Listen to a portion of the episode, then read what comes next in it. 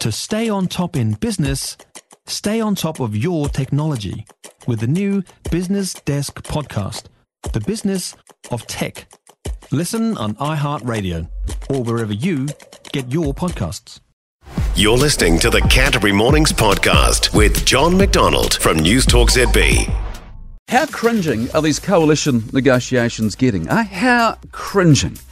I'm very tempted to get the phone out and send Christopher Luxon a text message saying, You reap what you sow, mate. And I would do that, except I don't have his number. And that he probably wouldn't reply because he might not believe it's actually from me. But if he did, if he did text back, he'd probably say, Hi, John, great to hear from you. Not sure what you mean. And I'd text back, I'd say, I'd say mate, that daft idea you had before the election to say you'd worked with Winston Peters, you reap what you sow. Send. And that would probably be the end of the conversation, because even though he's not admitting it, he must know now that he's starting to look sillier and sillier by the day. Nice way of putting it. Mr. Mergers and Acquisitions must be thinking to himself, it was never like this back in the day at the at the soap factory or the airline.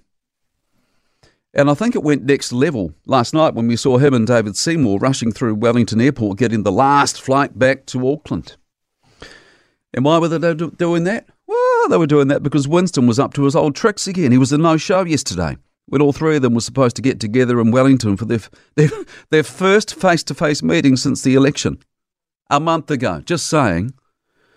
So, like two teenagers fighting for the same girl, there was the national leader and the ACT Party leader scrambling for the plane, trolley bags everywhere, to try and get an audience with the great one, with the master, who for some reason decided he wasn't going to bother travelling to Wellington yesterday.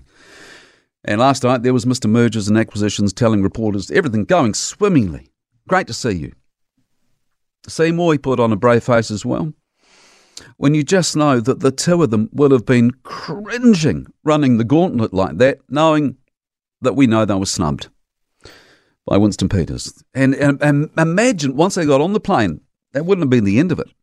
Imagine how long that short flight to Auckland must have felt, knowing that everybody else on board would have been looking at them thinking that Winston is giving you guys the complete runaround, isn't he?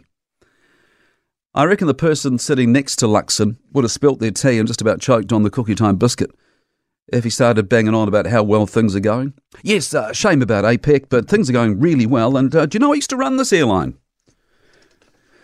Not that I'm having to go at Luxon and not that I'm having to go at Seymour. No, no, no. Even though I said the other week that I thought Winston Peters' political experience might be useful for our relatively inexperienced incoming government, even though I said that, I think he's taking the other two for a ride. And he needs to pull his beautifully coiffed hair or his beautifully coiffed head in.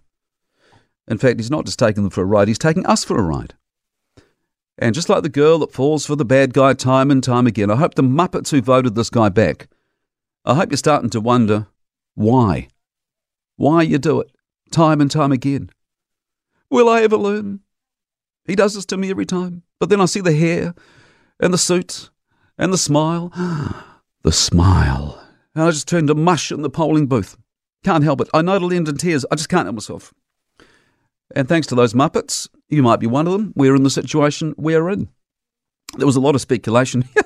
this was great, wasn't it? When this was going on, you might have heard it. There was a lot of speculation yesterday that Winston wasn't Winston wasn't in Wellington for the meeting with Acton National because he was here for the races. How bad would that have been? Putting the races ahead of the coalition talks. But that doesn't seem to have been the case because Auckland was where Luxon and Seymour were screaming off to last night on the last flight out of Wellington for their audience with the Mighty One.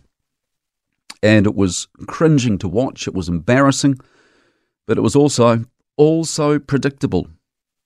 And you know, I've had to go at New Zealand First voters, but they will probably be cheering their Winnie on because that's why they want him on the scene. They want him keeping those national and act whippersnappers on their heels. They want him. They want old Winston to keep everyone guessing. But really, is that what the rest of us deserve? Is that what Christopher Luxon and David Seymour deserve? Of course they don't. And of course we don't. And if you voted New Zealand First, I hope you're regretting it. It had occurred to me this morning that perhaps maybe the way of dealing with this sort of thing is maybe perhaps politicians from parties involved in coalition talks, maybe they shouldn't be paid until they get their act together and form a government. But that probably wouldn't bother Winston. He'd probably be quite happy to forego the pay for a few weeks, you know, for the good of democracy, to honour the voting, the, the voting public. Uh, some of the other New Zealand First Invisibles might think differently, though. But you know, he wish they worship the ground he stands on, which is why none of them, none of them, are going to be telling him to put his pull his head in. But I know if, if I was one of his MPs, I'd be starting to wonder what Mickey Mouse outfit I'd got myself involved with. For more from Canterbury Mornings with John MacDonald, listen live to News Talk ZB Christchurch from 9am weekdays or follow the podcast on iHeartRadio. 90% of parenting is just thinking about when you can have a break. And when you do take a break, enjoy the Parenting Hangover podcast. They go together like a tutu and jandals. We've said from the get go, we ain't parenting experts, No. but it's cool to hear what is your neighbour doing? What do they say? A problem shared is a problem halved. Oh, that's good. Not that my children are problems, a- but I feel better talking about it. The Parenting Hangover with Clinton Jordan. New episodes every Thursday on iHeartRadio or wherever you get your podcasts.